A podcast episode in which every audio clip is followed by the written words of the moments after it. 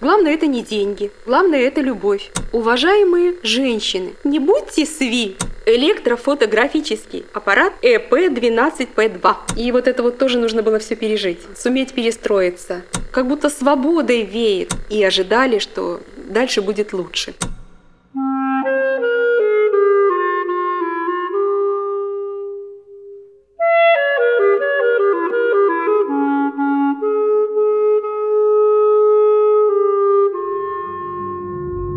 Здравствуйте, меня зовут Артур Шадрин, и вы слушаете подкаст «Перестройка», посвященный личным историям людей, которые произошли в 80-е годы 20 века.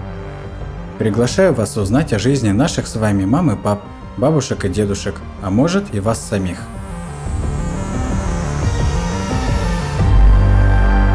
Во втором выпуске подкаста свою историю расскажет Наталья.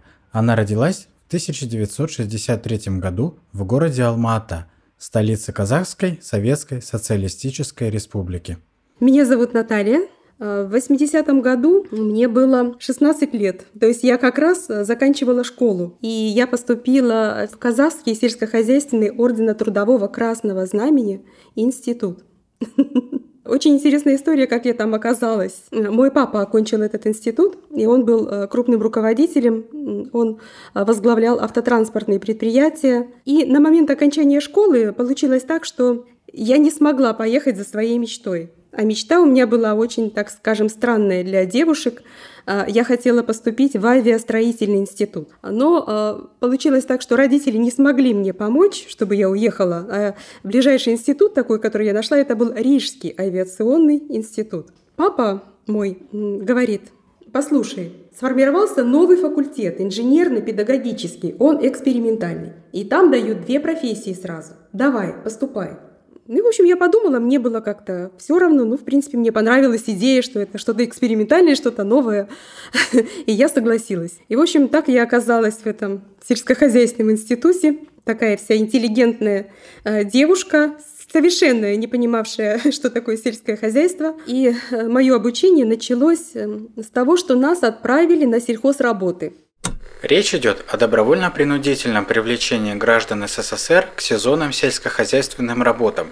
Привлекались главным образом студенты, школьники, работники государственных учреждений, военнослужащие. В их задачи входили прополка, либо сбор готового урожая.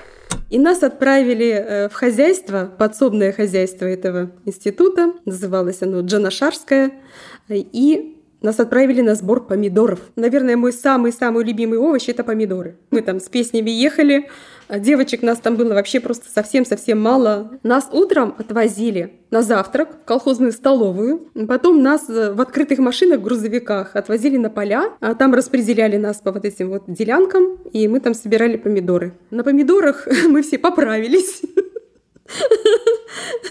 Потому что это было невозможно. Представляете, там такое количество сортов и маленькие, сладкие, и огромные. Просто берешь их вот так разламываешь, а там такое чувство, что просто сахар внутри. И вот так вот мы собирали помидоры. И приехали все такие пухленькие. Мы работали на полях до глубокой осени. Мы вернулись только в ноябре.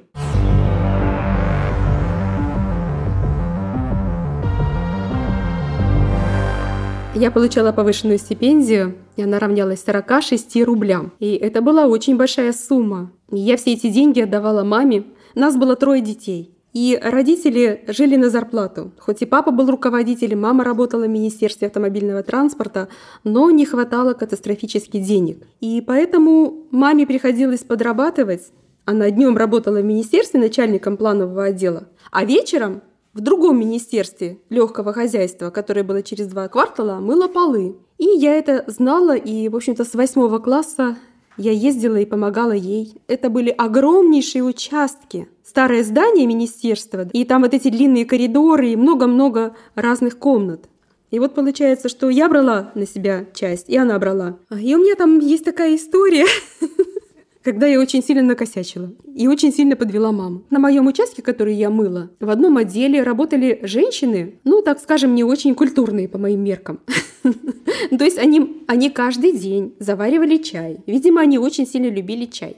Но а, они не любили за собой убирать. И поэтому всю заварку они выбрасывали в урны просто так, даже не подстелив туда ничего. И все раскидывали невероятно. Каждый раз, когда приходила туда, каждый день я видела эту картину, я убирала, и меня это очень сильно возмущало. Почему они так относятся? И я, значит, один раз не, э, не выдержала и решила до них как-то донести. Ломала-ломала голову. Как бы мне это сделать так покорректнее? Взяла ручку, взяла листочек а, и написала «Уважаемые женщины, не будьте сви!» и три точки. Очень культурно, красивым почерком. Я положила эту записочку к ним на стол, конечно, все помыв, и спокойно ушла. Маме об этом я не сказала, но думаю, ну все, они поймут и все. И потом через э, день, по-моему, приходит моя мама домой и говорит, Наташенька, что же ты наделала? Меня чуть не уволили. А, в общем, эти женщины были очень сильно возмущены. Они вылили все свое возмущение на начальство, а начальство, естественно, вызвало другое начальство. То начальство вызвало мою маму на ковер, и ее чуть не уволили. Итог был у этой истории. Эти женщины перестали так себя вести.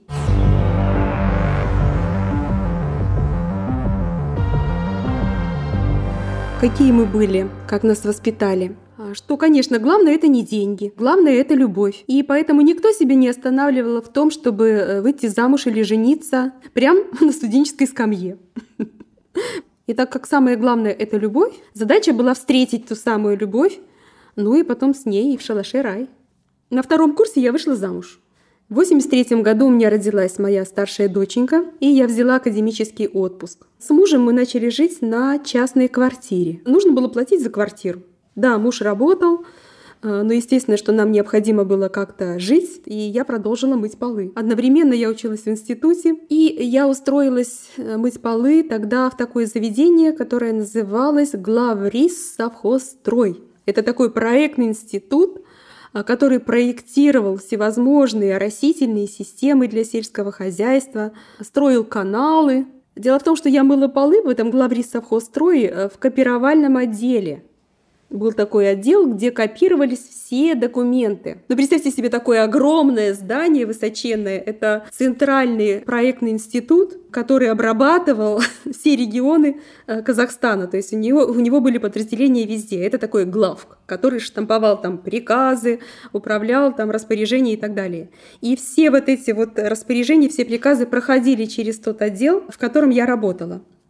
И э, так как я работала, наверное, хорошо, я приглянулась начальнице этого отдела. Это была такая очень замечательная женщина, я ее помню, и никогда ее ни с кем невозможно перепутать, даже потому, как ее зовут. Ефросинья Архиповна. Это такая яркая-яркая женщина. Она была невысокого роста, но с тоненькой, с тоненькой такой осиной талией э, и, и пышными формами. То есть у нее такая была фигура очень фактурная. А потом у нее была высокая, сбитая прическа из черных волос на голове. Были очки, она одевалась всегда очень ярко, старалась подчеркивать фигуру, она ходила очень ровно. Начальница, знаете, но очень хорошая, замечательная женщина. А, и она меня пригласила а, работать в этот отдел.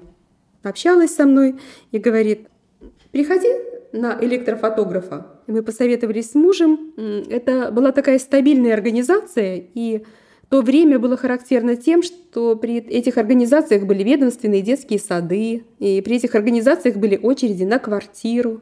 Поэтому, устроившись туда работать, в принципе, я могла устроить ребенка в садик, что я и сделала. Мне выделили ведомственный садик, а, и я вышла на работу в качестве электрофотографа. Копировальный аппарат, на котором мы копировали документы, назывался электрофотографический аппарат ЭП-12П2. Но название – это еще не все. Нужно было просто видеть, как он выглядел. А в то время я не знала, какие аппараты еще существуют для копирования. Я просто, когда начала полы мыть, я попала в такой кабинет, да, в котором стоят какие-то огромные такие вот машины, прям реально большие. Она занимает несколько метров. Я не понимала, как они работают, но когда я устроилась, меня обучили, и я даже получила разряд. То есть я получила еще профессию, и она звучала как электрофотограф, а вот какого разряда, вот я сейчас не помню. Ну, какой-то разряд у меня был. Копирование э, происходило таким образом. Сначала нужно было поместить стеклянном таком... Копировальные аппараты того времени представляли из себя огромное устройство, принцип работы которых заключался в фотографировании документа, с которого нужно было снять копию, и создании на основе этого снимка намагниченного оттиска. С такого оттиска можно было создать максимум 5 копий, и этот процесс занимал не менее 10 минут. Происходит фотографирование вот этого оригинала. И изображение помещается на селеновую пластину, которая вставлена внутри, за объективом. Потом необходимо было подойти, вытащить эту селеновую пластину. Она была размером где-то метр сантиметров на 60. Когда изображение магнитное попадало на, эту пластину, э, необходимо было повернуть ручку черным порошком. И вот этот черный порошок высыпался на намагниченную пластину и оставлял на ней отпечаток. Потом нужно было вытащить эту селеновую пластину. Перед глазами появлялось это изображение на черной пластине, там черный текст. А потом нужно было брать ватку со спиртом, перенести изображение с этой пластины на листы. Внимание, изображение. Нужно было получить второй листочек, да, не закрепленный, на бумаге. То есть а необходимо, чтобы текст был чистый. И, соответственно, вручную второй. Потом дальше. А, три раза плюс, два раза минус.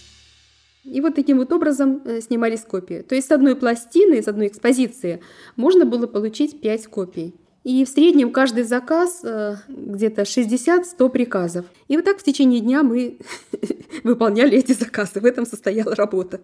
Производство считалось вредным, потому что мы имели дело там и с порошком, с графитовым, и мы имели дело с ацетоном, поэтому нам давали молоко. Иногда-иногда Ефросинья Архиповна приносила э, какую-нибудь бумажку, по личной просьбе какого-нибудь начальника э, просила меня снять какую-то копию. И она под большим-большим секретом, доверяя там только самым-самым э, надежным своим сотрудникам, а это была я, это сделать.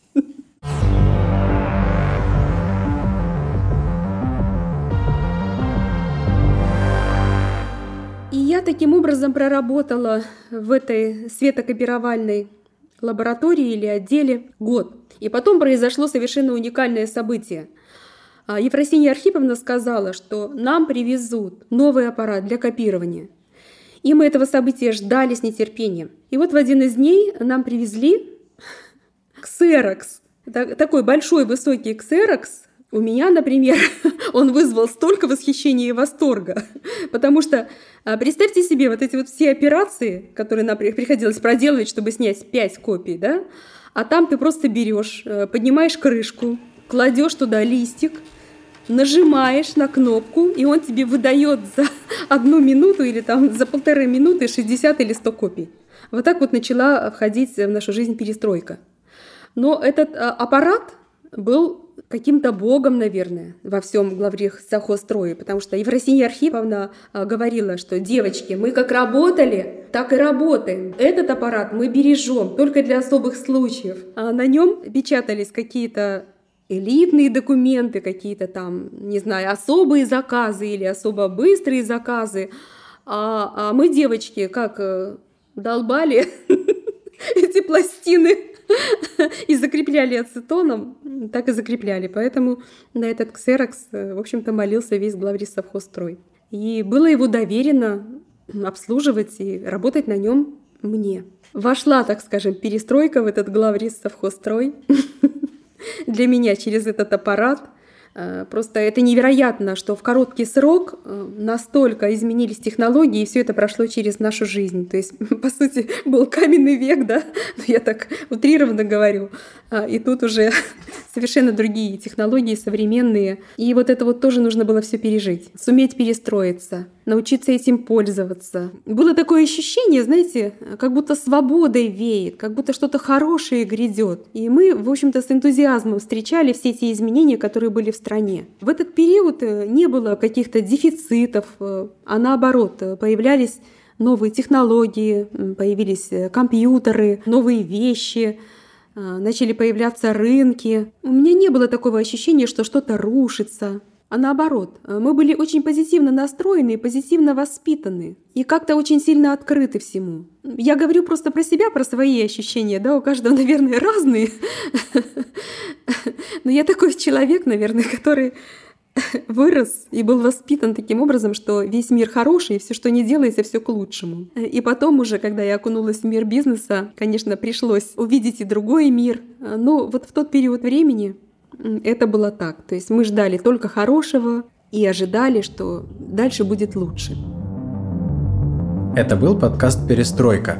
Если вам есть что рассказать о своей жизни в период 80-х, пишите на почту собакаяндекс.ру Слушайте нас в CastBox, Apple Podcast и на Яндекс Музыке.